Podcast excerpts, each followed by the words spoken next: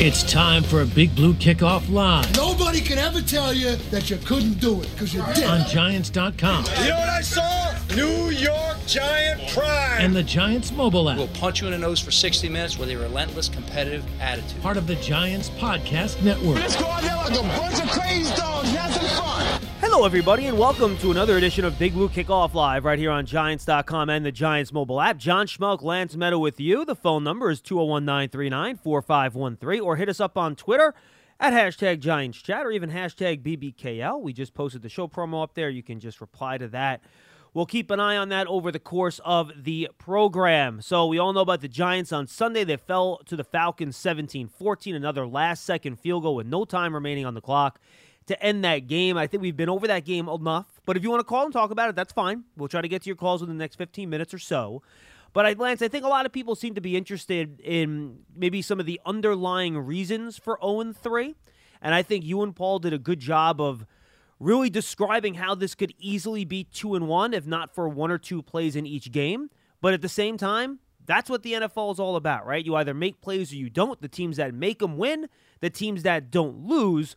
But I think it just shows what a fine line there is here between 2 and 1 and 1 and 2 where you can point to probably two easy catches in each game, one by Darius Slayton, one by Adoree Jackson that could have turned those. Obviously, good teams can overcome those type of plays. The Giants have not been able to do that so far this year, which is part of the problem, which I think is the point you were making the Paul yesterday.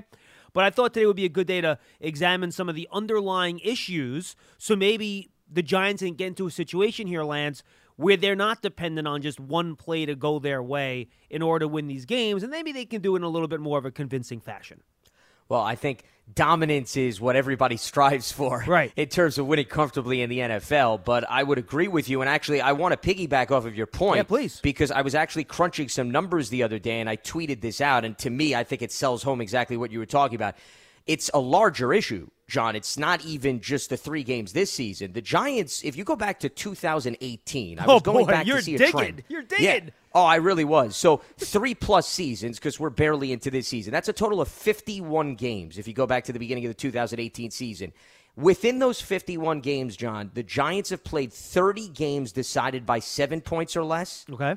Okay, I mean that's more than half right there, and then 16 by three points or less. So that's about a quarter of the games, right? Give or Yeah, take. just to give you an mm-hmm. idea. Now, the numbers have gone down each and every season. For example, 2018, the volume was extremely high. They played 12 games decided by seven points or less, seven by three points or less. 2019, the ratio was seven to one. Then 2020, last season, it went up. Nine games decided by seven points or less, six by three points or less. And now we're just three games into the 2021 season. They've already played two games decided by seven points or less. And then obviously that falls under the category of three points or less. So, I mean, it just goes to show you this really has been a storyline, John, for the last three plus seasons. And the issue has been, regardless of the scheme, regardless of the coach, regardless of the personnel, the inability to consistently finish and close out games. And I'm glad you labeled it where you said, and it's one of my favorite lines, and maybe you're just around me too much, which is not necessarily a good thing, but no, very bad thing. good actually, yeah. teams, I always say, and I subscribe to this philosophy good teams overcome bad calls, questionable calls, Yep. suspect calls.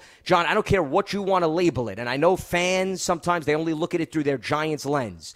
But even if you think they're questionable calls and they didn't go the way of the Giants, good teams don't allow games to come down to that. And the Giants, unfortunately, have been plagued by allowing those borderline calls to decide games. And when you do that, more often than not, it's not going to bounce your way. And when you say calls, you don't necessarily mean officiating. You just mean the No, result I of mean a a combination of both, if you wanna even word no, it that way. absolutely. Yeah. Now I'm going to ask you a question here, Lance. You probably don't have the answer. I'm putting you on the spot. Do you know what the Giants' record is in games that were decided by more than seven points over that period? Did you look at that, Banny? That I did not look at because Okay. my concentration was more of what No, of was course. occurring in relation to this season. But I'll look it up and I'll certainly get back to you. Yeah, if you can. no I'm, problem I'm doing curious because my bet is that their record in those games is probably pretty poor because the games that they've lost are probably the ones that they've lost by more than seven. I don't remember many games where they've won by more than a score. But do you want to go back to years. 2018 as a ah. sample size? Yeah, What why are you not? looking at? Yeah, why not? I, I- honestly, whatever's easier for you to do, do it. Don't go nuts. How about Not that? a problem. No, I'm more than happy because Yeah. I like trends. I am a, somebody who does enjoy statistics. I know, don't think it tells well, the yeah. whole story, but I do think it paints a nice picture. All right, so this is what I did here, Lance. This morning I took about two hours of my morning and I pushed off my my Saints preview work. I'm going to regret that at around five o'clock today when I'm not done with it. But I went back and, and I looked at some trends here for the Giants. You're trying to figure out on offense and defense. I know last year, last week we went through some of the basic numbers. I kind of dug a little bit deeper here, and there are some things with this Giants offense, and I want to start there that I think are improvements, right? I, for example, they're 13th this year in yards per completion. That's pretty good. That's top half of the league, right? Sure. In explosive plays of 15 yards or more, they're tied for sixth with 22. That's a, very, that's a very good number, right? And you say, all right, well, John, you know, I was lo- I, I thought maybe they weren't making enough plays down the field. What's the problem here? Well, then I dug a little bit deeper. 20 yard air yards, pass attempts, not even completions, Lance, attempts. Only eight, tied for 27th in the league, and then only seven 20 yard pass plays. That's not air yards, that's t- total yards gained. That's tied for 24th in the league, and that's after finishing next to last in that category last year. So, one other number here on offense, and I'll give my summary that I thought was really interesting. Pro Football Focus does a good job of tracking the no- amount of yards that are gained after the catch. Okay? So this year, the Giants are only gaining an average of 3.9 yards after the catch per reception. That's 29th in the league. Last year, it was the same exact number, 3.9. That was 31st in the league. So, my conclusion here is that when I watch this Giants offense on tape, they're actually fairly efficient, right? They move the ball. Daniel Jones is, is a career high right now in completion percentage. Um, guys catch your little eight, nine yard passes, 11, 12 yard passes, even their, you know, 17 yard passes on those deep in cuts.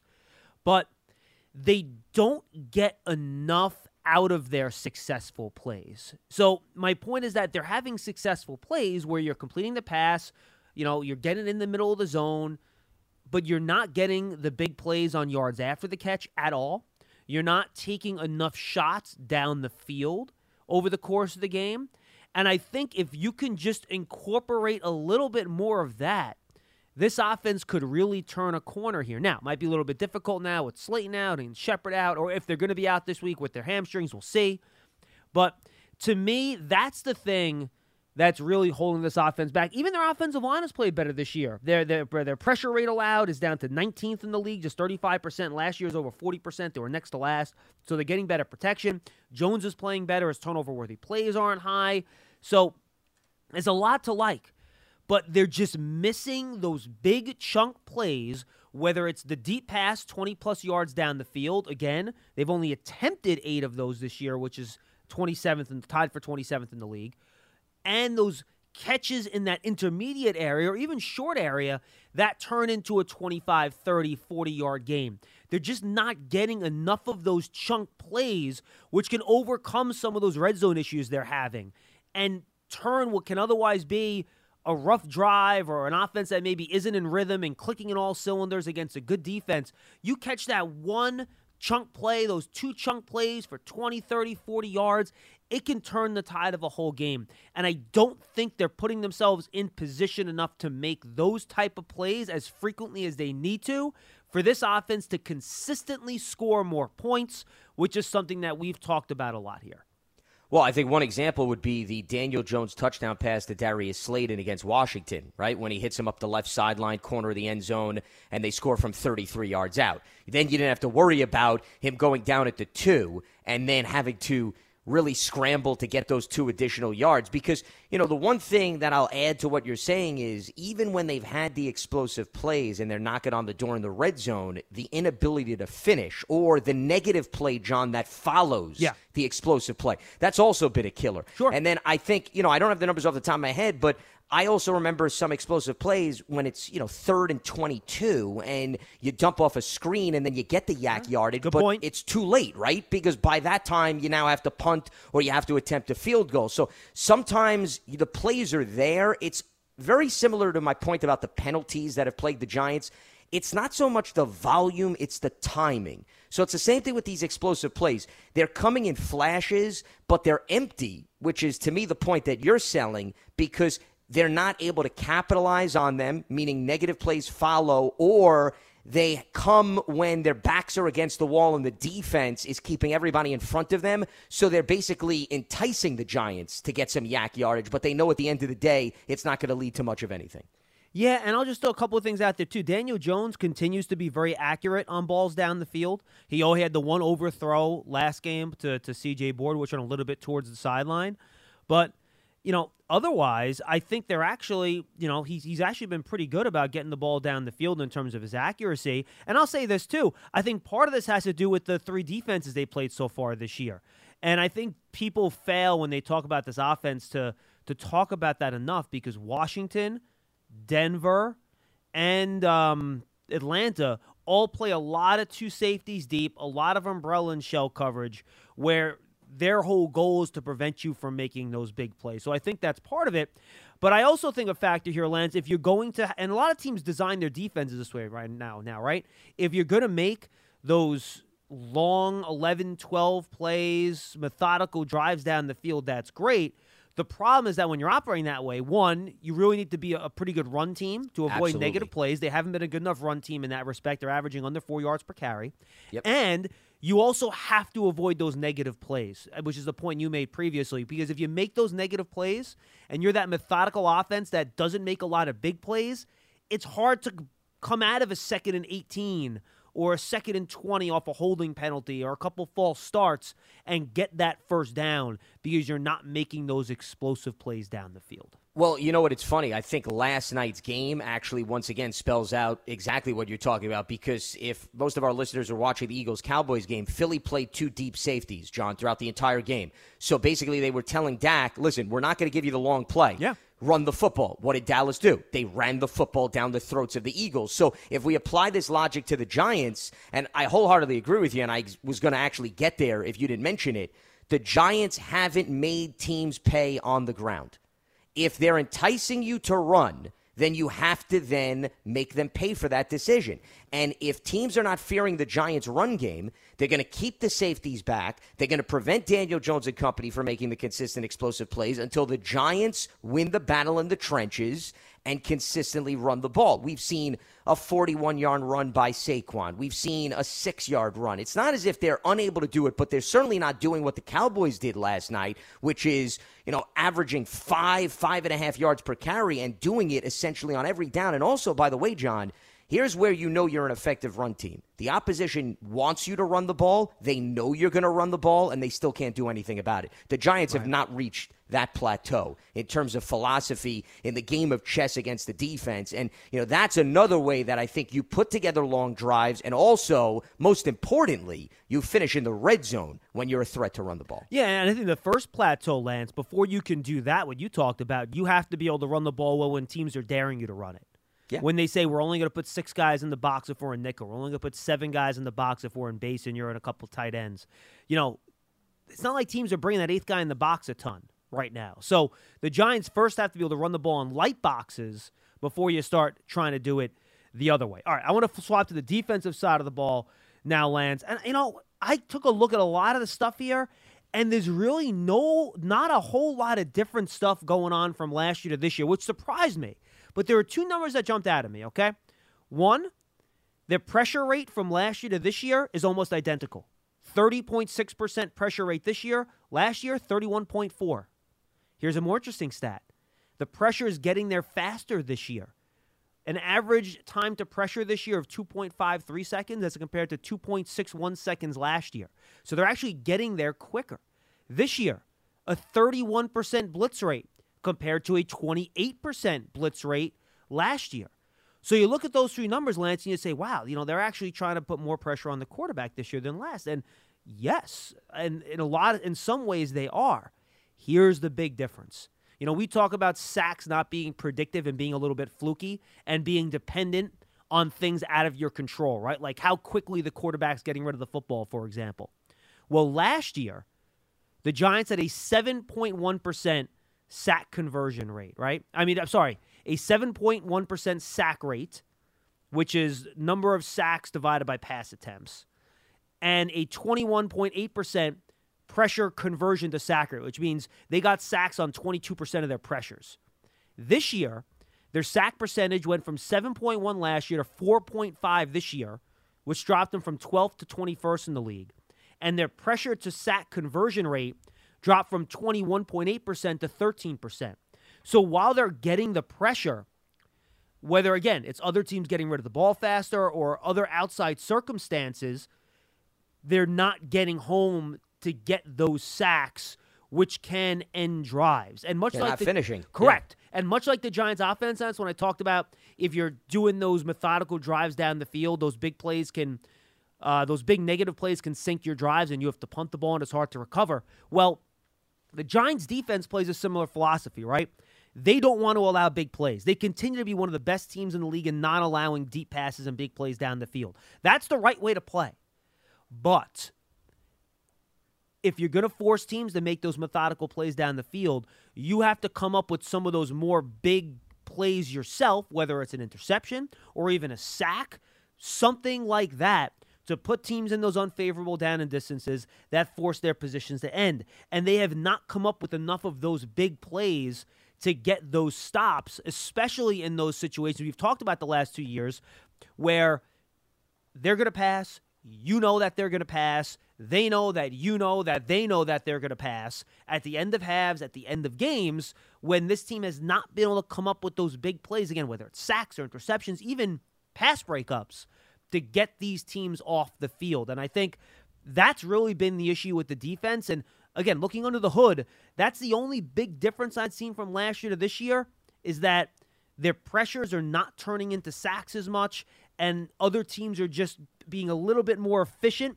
with completing their underneath passes. They're throwing a little bit more underneath than they did last year. So, not a big difference, but that's what I saw in terms of evaluating the tape and some of the numbers over the first three weeks. I was looking up numbers while you were talking. They had 107 quarterback hits last season in 16 games. So you do the math, that's just under seven a game. They've got 14 in three games thus far. Yeah. So even the quarterback hits, the average per game is down as well. And, you know, the one similarity, though, that I do see early last season that is now rearing its ugly head again this season, John, if you remember, the defense did improve over the course of the year, but early last season, what was the biggest problem? The two minute drill that the opposition was running, they couldn't get off the field before the end of the first half, if you remember. Tons of teams are doing it. Pittsburgh did it. You know, look at all of those early games from last season. Dallas did it, and they were making the Giants pay. They were putting points on the board. The same thing is happening this season. And then, of course, it's also happening at the end of game. So the common theme is volume hits are great but when do you get those disruptive plays, too? That's a big part of the equation. You could get those disruptive plays, John. For example, Azeez Ojulari, okay? And he's off to a great start. He's got three sacks in three games.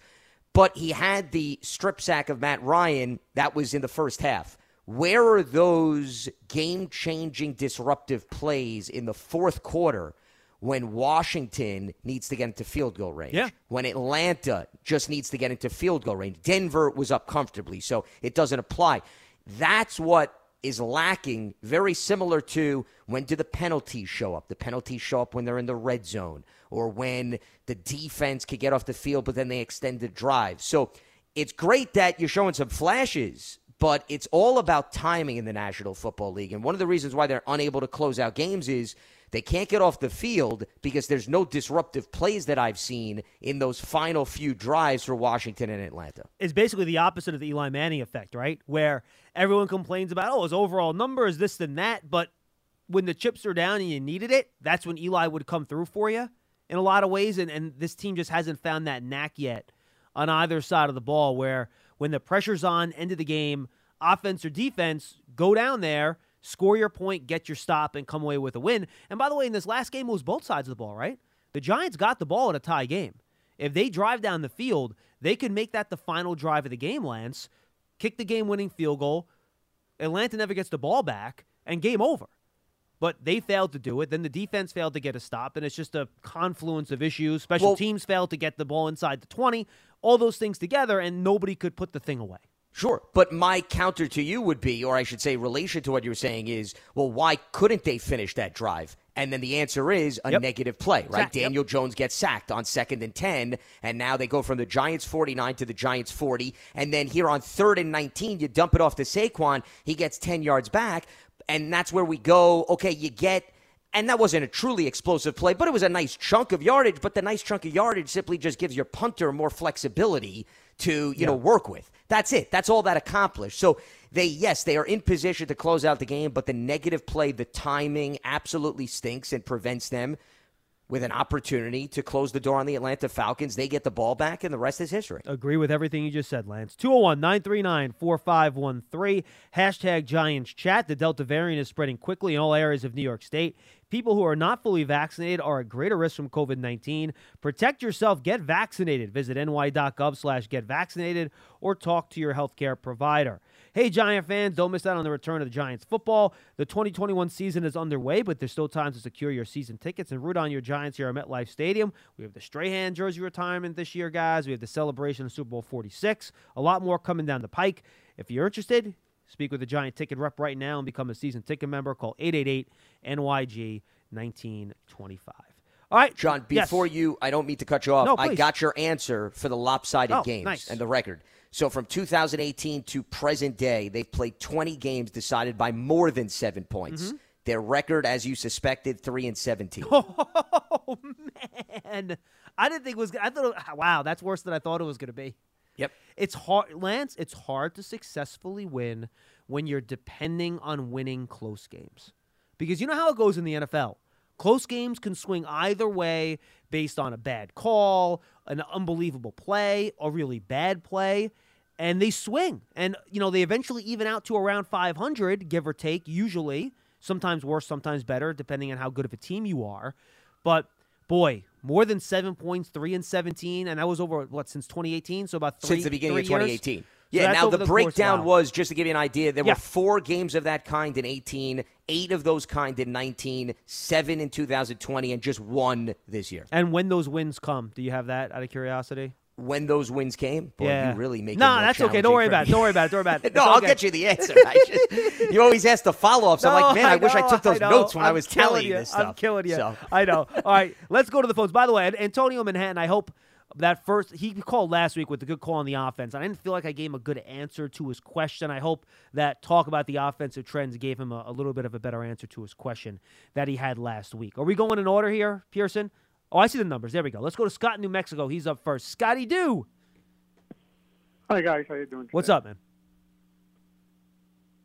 Um, you made this was one of my favorite conversations. You really made a valid points on pretty much everything.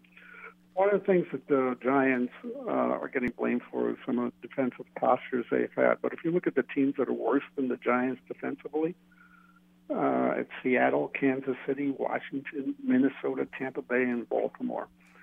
So the defense is not as much of a culprit as everybody thinks. So I look um, one statistic which I don't think you guys mentioned, which I think is a central issue, and one I hope that you guys can address. Right now, the Giants are ranked 30th in red zone efficiency. Yeah. Uh, that's Yeah. tied with the New York Jets.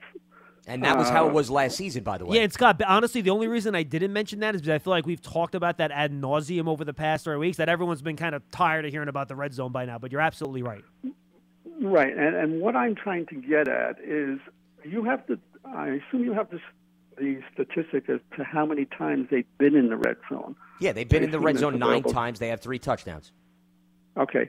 Overall, the Giants have scored five touchdowns in three games, offensive touchdowns. it's not enough. That, and that's not going to cut it. We all know that. So, is the problem really more from the coaching point of view, the player point of view, or a combination of both? No, I think it's always a combination of both, Scott. It's always a combination of both.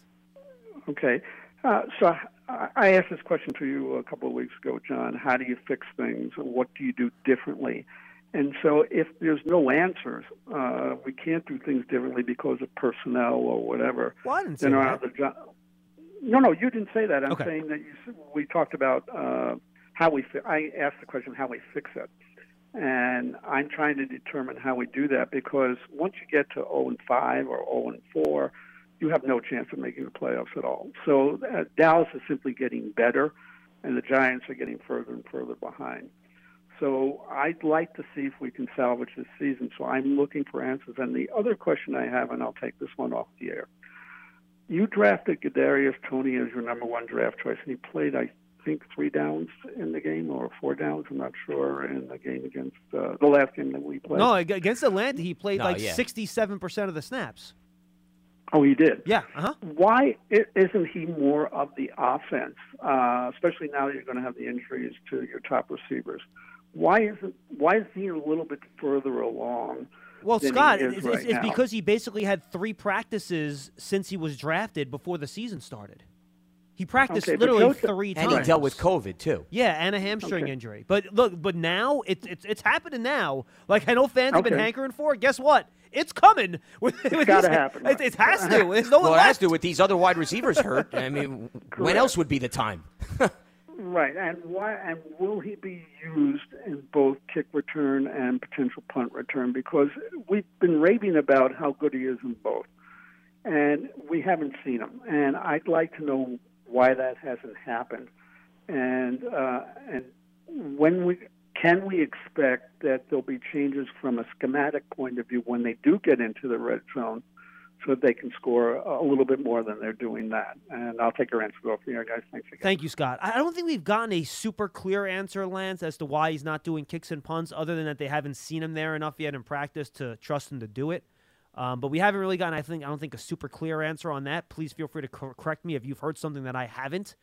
But I haven't gotten a, a definitive answer on that. Have you? No, because I mean, pretty much every time Thomas McGaughey has been asked, they said, you know, right now they're exploring their options Right. and it could be coming, but nothing definitive as to why he hasn't been utilized. Now, I know the return game wasn't immense in terms of production this past game, but my response over the first two games was I really didn't think Board and Peppers hurt the Giants No, in terms of the return game. No. So, you know, I think that was another reason why you wouldn't necessarily throw Toney in for the sake of throwing him in if you're pretty content with what you got. Now, if you're looking for a spark, I think now would be the time to perhaps explore. However, let me throw this out, And John. by the way, Lance, didn't Koo kick it out of the end zone every kickoff in that game? Did well, that's why I was bringing up the numbers. Yeah, they only had one kickoff return in this last game. That was it. You had CJ Board returned one for six yards, and there were two punt returns. So you only had one kickoff return. The volume, the opportunity wasn't there for Toney, even if you had him out there on the field. You have to look at it from that standpoint. So, I mean, that's a great point. The question that I wanted to throw out is if they're moving them along slowly, and now all of a sudden, and we don't have anything definitively because they have yet to practice this week. Let's say, I'm just throwing out a hypothetical. Let's say Shepard and Slayton can't go this week. And now Toney's going to play even more a prevalent role on offense. Do You you, want want to now yeah. expose him on special teams? Well, even exposed, you want him focusing his attention on two different things. right? Exactly. Do you want now you know say- my right. my philosophy, John. I didn't mean to cut you off. My philosophy is I come from the Antonio Brown school of thought. The way they played him with the Steelers, you throw your best weapons out there regardless. I never fear injury, but this is a rookie, okay, who's barely gotten a taste of the NFL, and you want to be careful with how much you put on his plate. So it's a little bit different than having a veteran back there who's been in the NFL for a few. Yeah, years. I don't I don't worry about the injury stuff either. We've had that conversation on the show many times, but I do think there's something to all right, let him if he's to if we need him on offense, right? For 80% of the snaps, whatever it's going to be. Do you want him focusing his film work and study during the week on more than just the offense? You know what I mean? And I Yeah. and I, and I think that's a legitimate question to ask. As for his other questions, Scott, very quickly, I want to get to the other two calls before we um before we lose them. You know, in terms of the changes they can make, Lance, I think we talked about it, especially against the Saints. I talked about the first three defenses here, playing a lot of two deep safeties and playing a lot of zone and forcing you to go underneath. Well, guess what? Saints ain't that. The Saints play single high, cover one man, I think the fifth most in the league. They are going to press you, they are going to blitz you, and there should be opportunities for big plays. So, to me, if the Giants want to go in there and beat New Orleans this week, they are going to have to go over the top more and going to have to make some big plays. So, I do think that's going to be a big part of the game this week. But as far as finishing in the red zone, because even if you get those big plays, John, and what happens if you get tackled at the five? Well, don't get tackled at the five, Lance. Get into Well, the damn I end mean, zone. hey, in an ideal world, of course, you don't want to get tackled at the five. Sometimes though, the defender doesn't cooperate. I understand. Okay, so you know, as far as what they can do, I don't think it's so much as, you know, you got to bring in new personnel. It's a matter of, I think, more chances in the end zone, meaning throw the ball into the end zone. That would be number one, meaning give your playmakers an opportunity to maybe jump up, get the ball. But number two, they're killing themselves with these negative plays. And, and to me, that's not a personnel change. That's a mental thing. You can't get the false starts. You can't afford to get the negative runs. Especially in the red zone. Yeah, in the red zone, because then all of a sudden, your options in terms of what you wanted to run, John, from the five yard line, if you get backed up to the 15, Jason Garrett now, he's going to be limited in terms of running the football under those circumstances. Do you know how hard it is to score on second and 15, second and goal from the 15 with Yeah. that with that limited space? It's really really hard. It's really hard. So, I mean, that to me is the big killer. And I know it's simplistic, but sometimes it's just a simplistic answer. We don't have to make it more convoluted than it needs to be. They need to avoid the negative plays. And when you get to the five, you should be able to run three or four plays from the five and not run one play from the five and then run the other three from the 15. Okay? It Right. defeats the Yeah. purpose No. of being in the red zone. All right, let, let's go back to the phones here. One, one other Yes. thing I want to throw out. I know we're making Yep. a trend. Mhm. I got your answer, and I think it's a very interesting conclusion. The three double digit wins they've had since 2018 have all come within the division, number one. Hmm, Interesting. Okay. Two of them are against Washington. Okay. And as far as timing, two came from week 10 or later, only one week four. Interesting. And what years were they? 2018, week 14, they beat Washington 40 to 16. Okay. 2019 was week four, 24 to 3. If memory serves me correct, that was Dwayne Haskins. Remember coming in late Oh in that yeah, game? that was a disaster. ugly Uh-huh. game. And then last year, week 10 against Philly, when Carson Wentz had a rough go, and that was the MetLife Stadium game, the second matchup with the Eagles. Oh, that was more than seven. I forgot about that. Okay. Yeah, that was Good a 10 call. point win. And what, what was the weather like during those games? If you have it. Good Don't job, press my buttons, Pearson. buttons, Good Pearson. job, Pearson. That's very good. Would you like to know which direction the jet stream is coming I from? I'll, co- I'll look into that. Let's Oh, go to that'd be great. let's go to Chris in New York. He's up next, and then Angelo from Dallas. You're up after Chris. Chris, what's up? Hey, how's it going, guys? How you doing? We're great. What's up, Doing all Chris?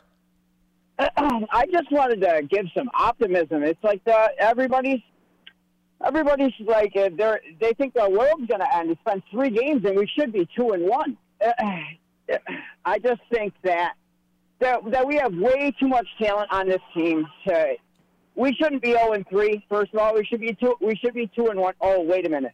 Hey, I wanted to shout out to Feagles and uh, David Diehl. I miss them every time I call. You guys are awesome. I love you guys for the chips. Okay, But- I pass it on, Chris.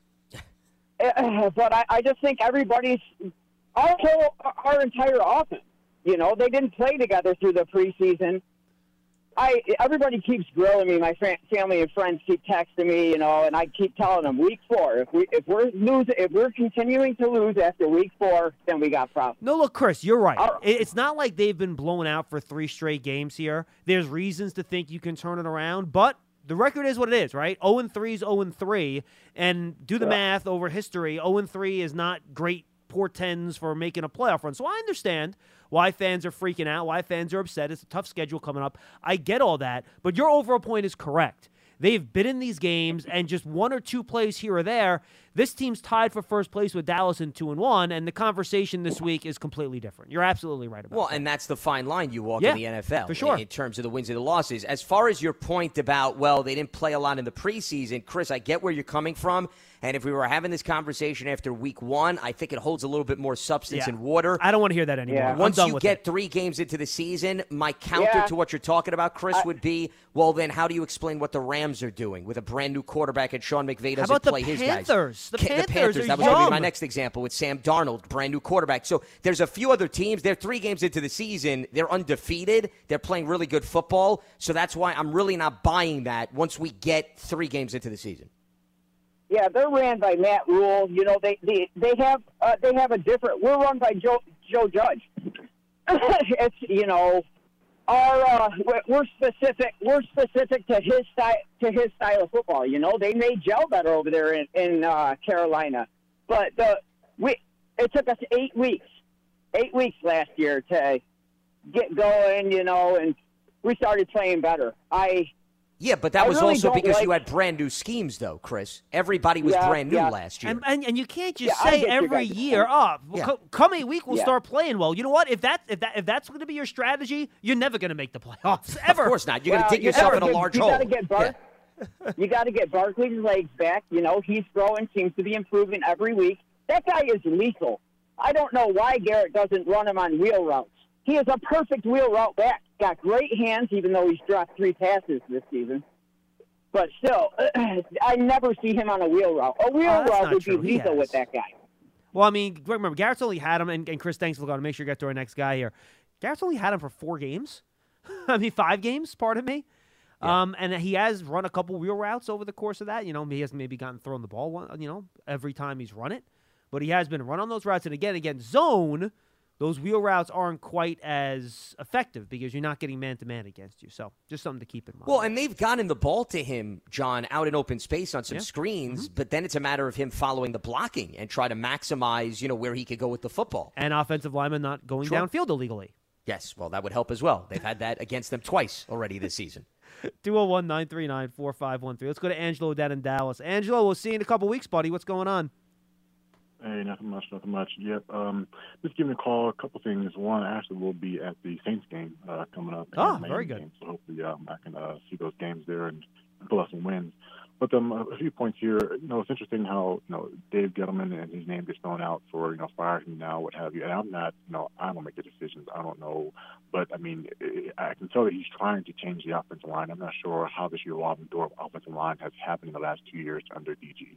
I mean, he's he's trying to bring people in now. Whether the scouting report has been good mix or the coaching has not been there for them, what have you. But it seems like he is trying to do it. People clamoring for you know consistency on the cornerback position last year. They got Adoree' Jackson. They clamoring for a big receiver. They got you know what was available on the market. Maybe they're overpaid, but it's like the attempts have been there to bring in good quality players and or what's been available on the market at what the market is dictating the price should be. Yeah, that's true. But he get but he gets rammed he gets rammed for that. Same as Jason Garrett. And I'm actually was kind of on board with letting him go, but at the same time I wanted him because we seeing the fruition now of Daniel Jones grasping the offense, changing plays, even giving uh, Slayton a play a route on his own on a touchdown score. So I think we're seeing the fruition of a second year in a system and not changing the system on DJ for a fourth quarter. And Angelo, I'm gonna I'm throw in one. Uh, and I'm, gonna, I'm sorry for interrupting, and, and I'll let you finish. I just want to add something into the point that you're making because I think it's a good one.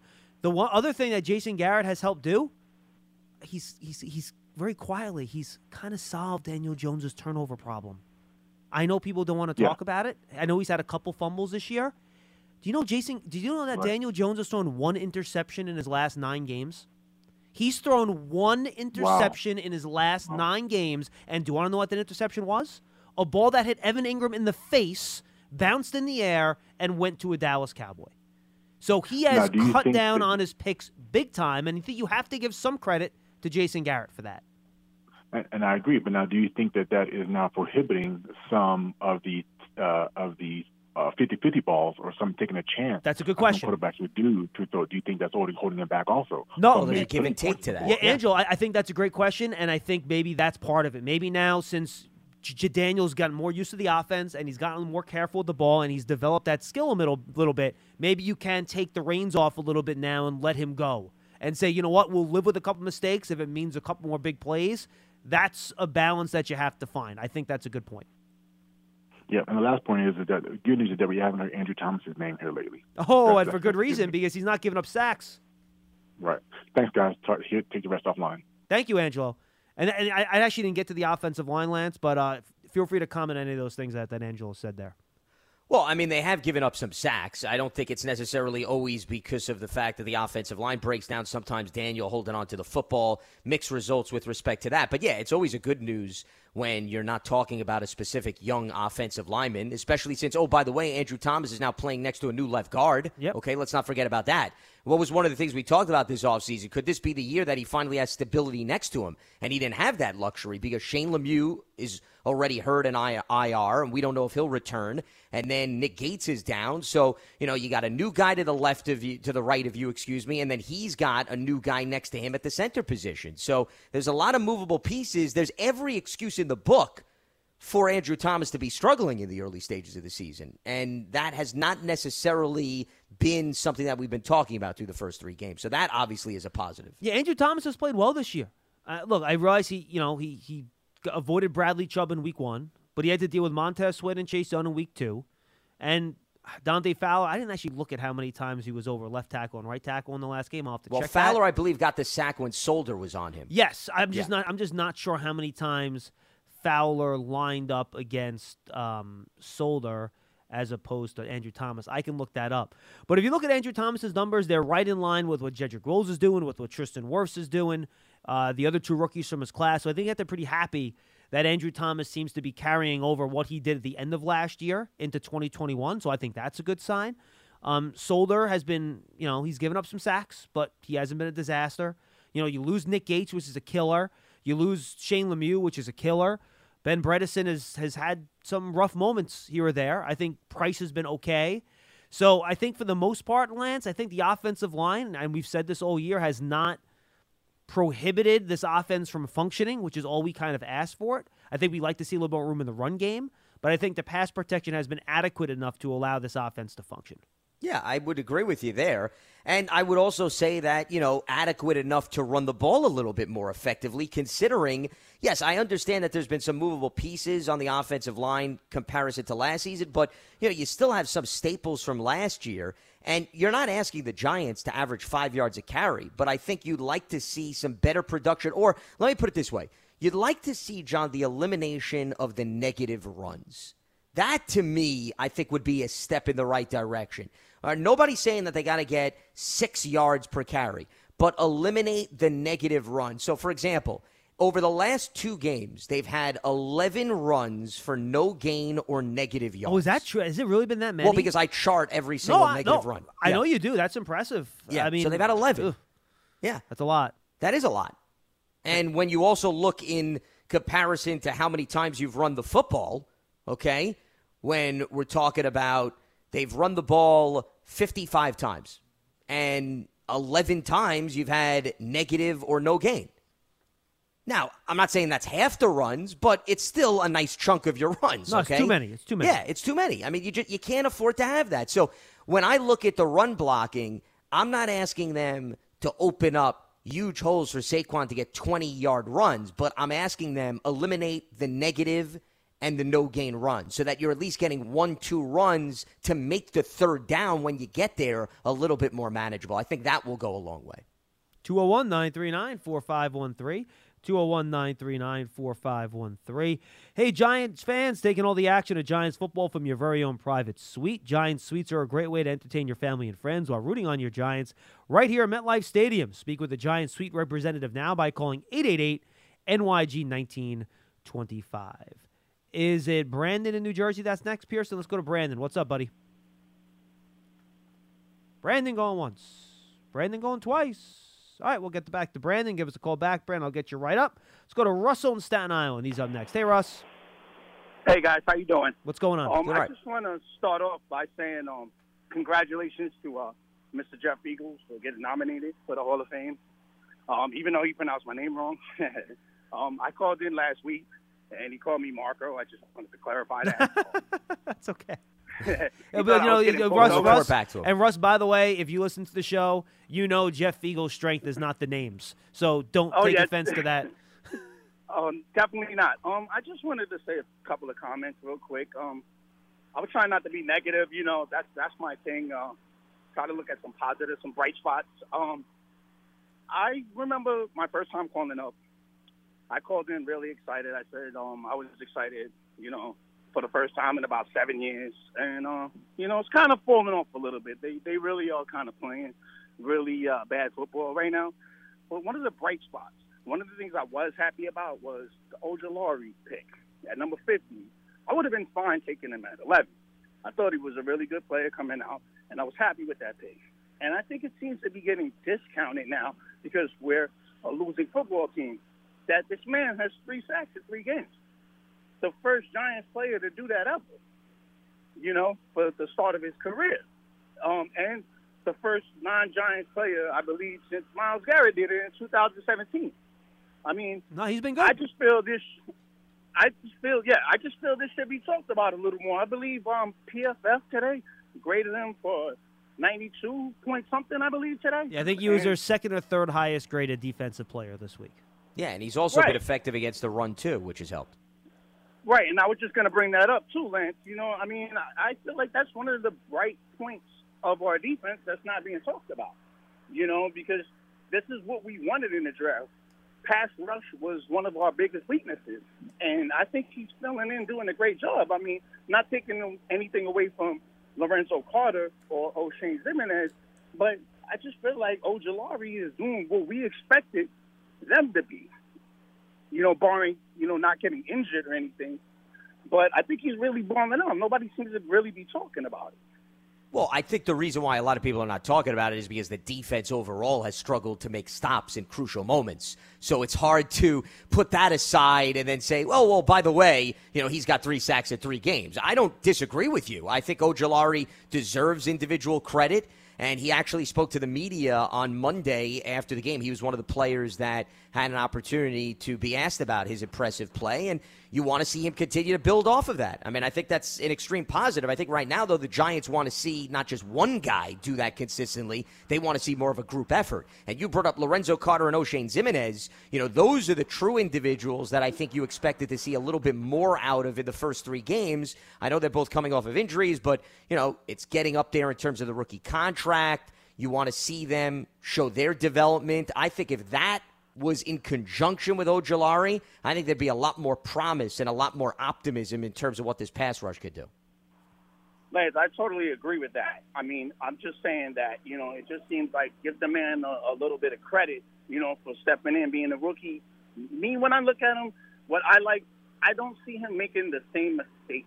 I could be wrong about that because I don't see him every single play.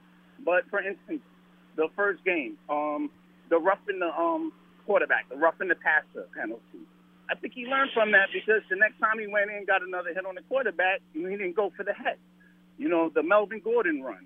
It looked like he was out of position. You know, it looks like he's just improving every week to me. And I just want to say that's one of the strong points for me, still having some optimism for the Giants this season, for this defense that we all expected to be, you know, top 10 again. And I think he's really balling out.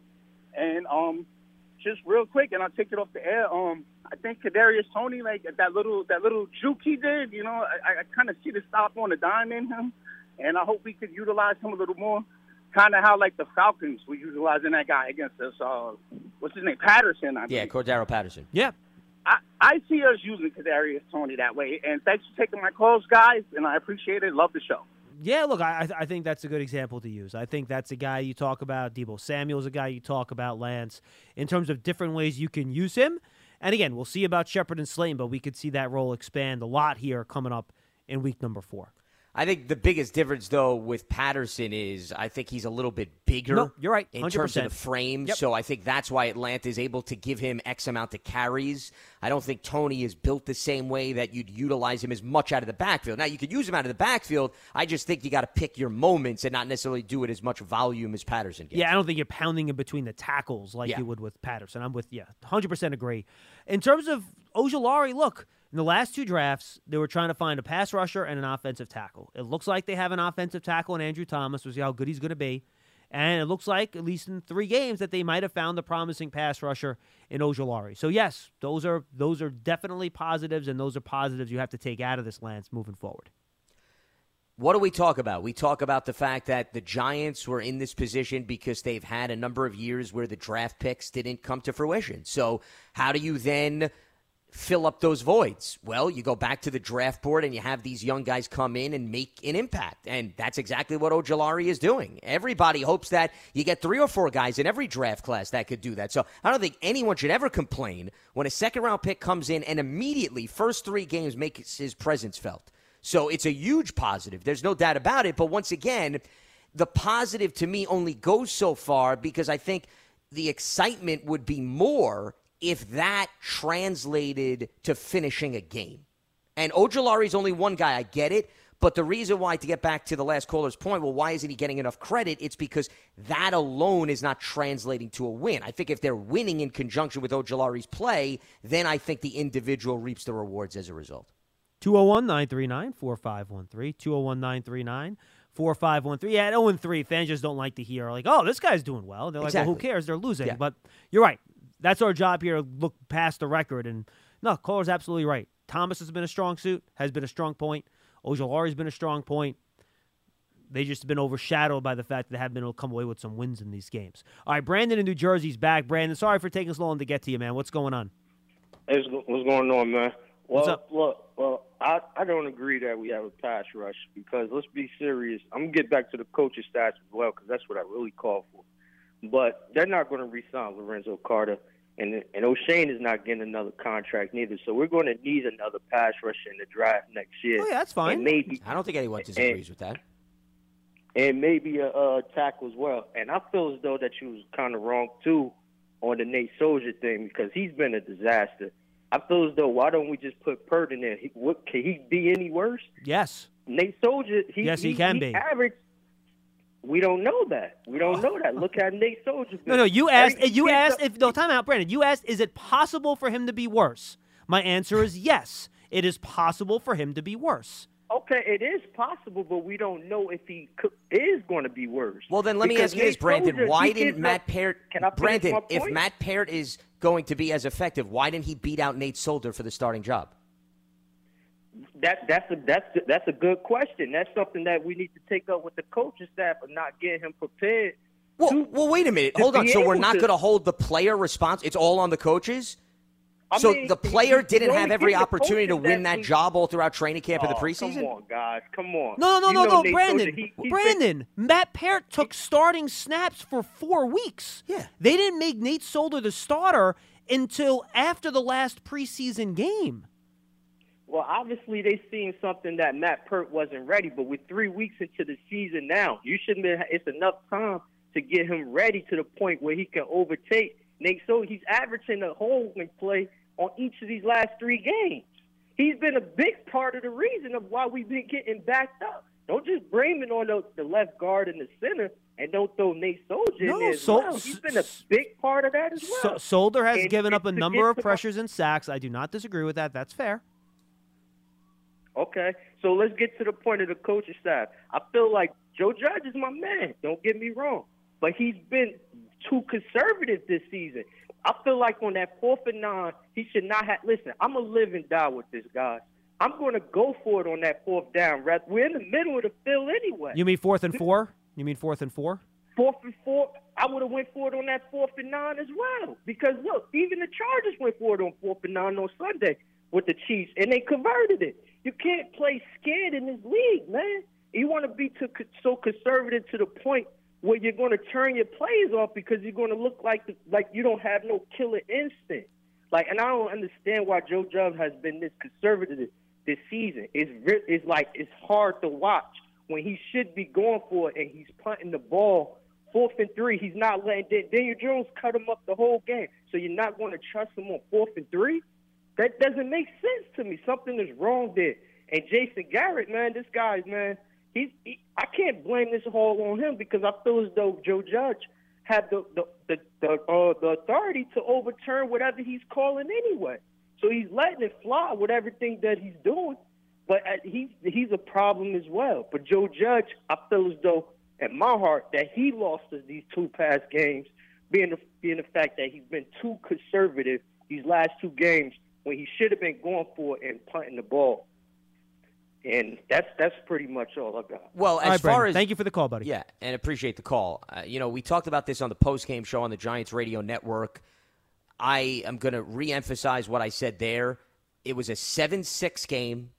I understand Gano's got a leg, but the Falcons at that point had only scored when they got the ball to start a drive in Giants territory. And Joe Judge, John, was asked about this actually yesterday, too, when he spoke to the media. I, I actually have the quote here if you want me to read it real quick. Sure, read the quote. if you Here we go. Here- Absolutely. here's the quote.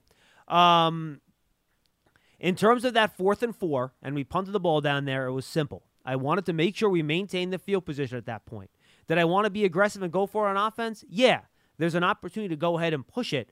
But then, in terms of knowing the flow of the game and how your defense at that point is playing, I had confidence to go ahead and put those guys down there inside their 10 yard line, and we ended up putting them down there inside the five. Then play to your defense. At that point in the game, not only was it field position, there was a strong wind blowing into that end zone. So even if you have to punt coming out of that end zone, which is what they forced, we had we had to do that in the first half. You're not going to get much for the coverage game. You're almost insured of playing on a short field if you can go ahead and hold them on defense. My thought process on that fourth down was to go ahead, make sure we maintain the field position, and give ourselves an opportunity to get seven off of that, which means you would stop them, they would punt the ball back to you, and then you go down and score. The problem, Lance, is that the defense gave a couple of first downs, which eliminated that field position advantage.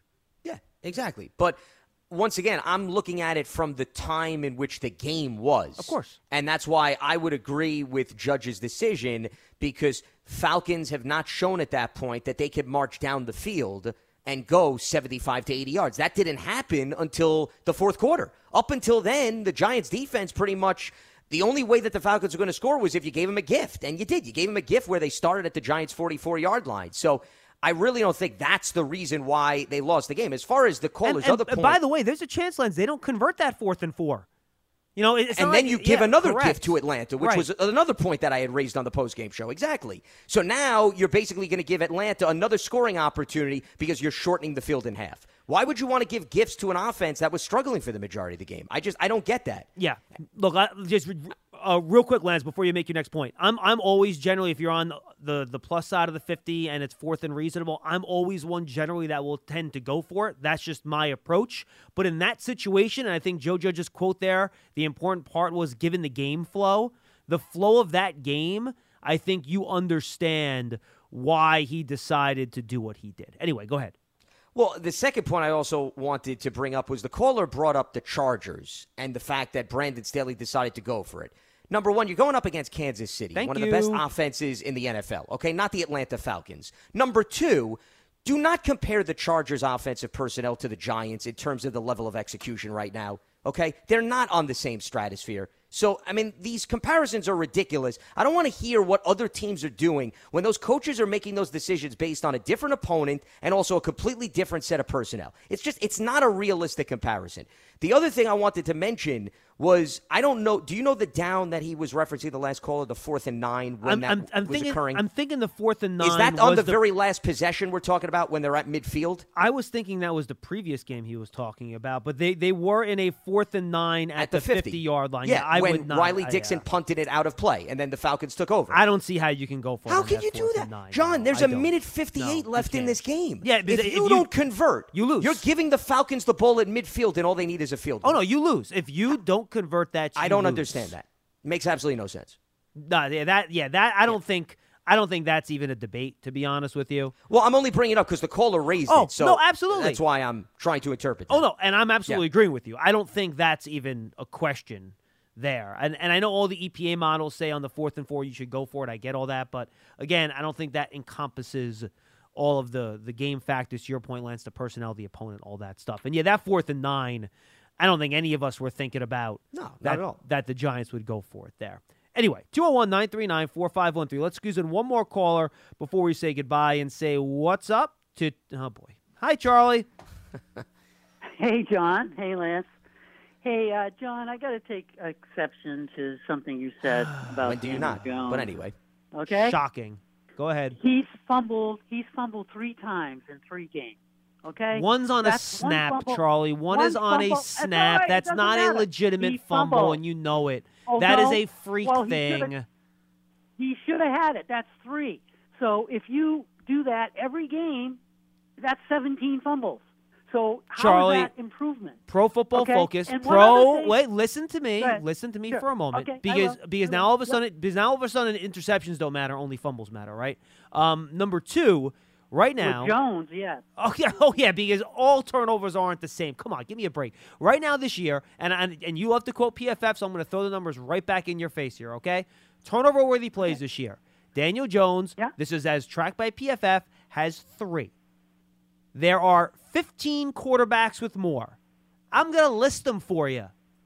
Derek Carr. No, don't. No, Jared I Goff. no, shut up. I'm going to list them. Dak Prescott, Patrick Mahomes, Joe Burrow, Okay, right. Justin Herbert, Yeah. Matt Ryan, Mac Jones, Josh Allen, Lamar Jackson, Ben Roethlisberger, Zach Wilson, Trevor Lawrence. Those are some damn good quarterbacks. Lamar lost two with fumbles in one game. More turnover worthy plays than Daniel Jones. So if you don't think we- his turnover issues have gotten better, you are willfully lying to yourself. You can still say it can continue to improve. Fine. I have no. Do, do you want him to lose that fumble on that final drive on the Fowler strip sack? No, you don't want him to do that. But is it improving? Yes. Is it perfect? No. But to say No. that it's awful by any metric, it is not. And it hasn't been for at least half a season. Now you can go. Okay, John, can I say one more thing? Yes. I listened to the game because I can't see it up here because I never show it anymore. But I That's listened to. Papa and Banks. Yes. Okay? And twice, Carl Banks said that was an interception. He threw it in a dangerous place, and the guy dropped it. Twice in this game. Twice he said that. So The Falcons had dropped interceptions? two- When did the Falcons have dropped Fal- interceptions in this game? talk to Kyle. Talk to Kyle and ask him when. I, I I listened to him the whole game, and he and twice he said, "Man, that was a dangerous throw. That should have been an interception. The guy dropped the ball." So twice he said that. Look, Troy, all, all I it. can tell you is that I'm, I'm going by an unbiased thing that grades every quarterback the same way. That's all I can do. I'm not sitting there watching Well, every I'll- game and, and tracking every quarterback. You know what I'm saying? Okay, Oh, I know. I, what I'm trying to say is, until he his main problem is fumbling. That's his main problem, and you guys keep saying he's correcting it, and he's played three games and he's fumbled three times. No, well, he How had the snap correct? issue in this last game, and that forced them to lose 11 yards. So that's a play you don't want to see happen, Charlie. I'm not disputing Right. that. But, And but it's also down. not a traditional fumble, though. It's not Sure, like it's not a traditional yeah, fumble, but those types of things you can't Oh, afford to that- continue no, to happen. of course, I know, but but him dropping shotgun snaps is not something we've seen so far in his career. No, career. of course not. That hasn't been an ongoing trend. No. Right. Yeah. That's all I'm saying. All And right. it's, it's a it's a different issue. Look, if he if he, you know if he doesn't have any more fumbles for three or four games in a row, which he's never been able to do in his life since he started playing, I will be on board with you guys. But until I see that, let me find something here. You know,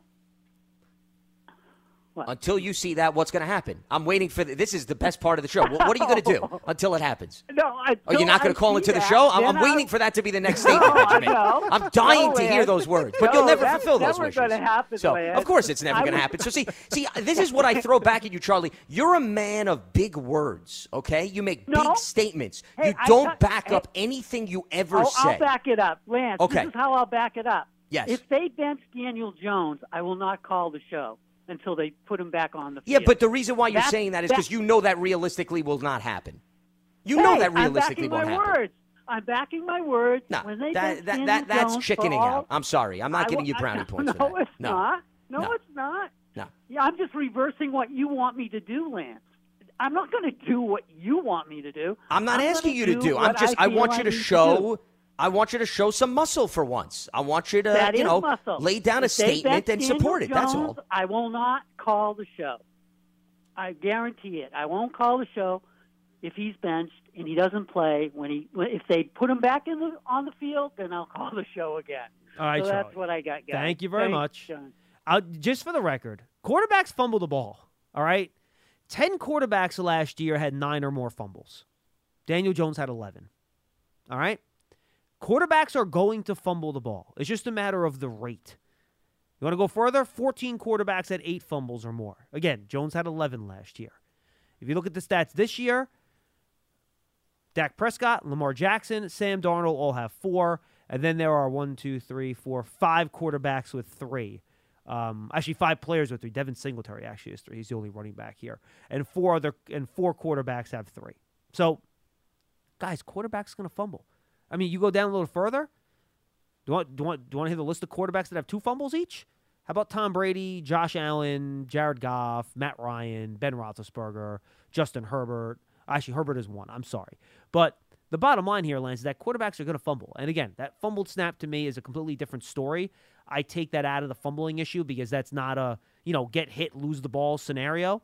Now it shouldn't happen. It's a mistake, and he gets dinged for that, but it's not in the same bucket. So it's not like he's out of the realm of the last two years of where a lot of these other quarterbacks are. Do you want the number to be zero? Yes, but is that a realistic number? It is not. That's all I'm saying. And I don't disagree with you. Listen, turnovers is not the issue why the Giants are 0 3 this season. No, they're plus one. Yeah. So, you know, nobody can point to that. Whether it's Daniel Jones or somebody else, okay, the turnover ratio is not in a bad place.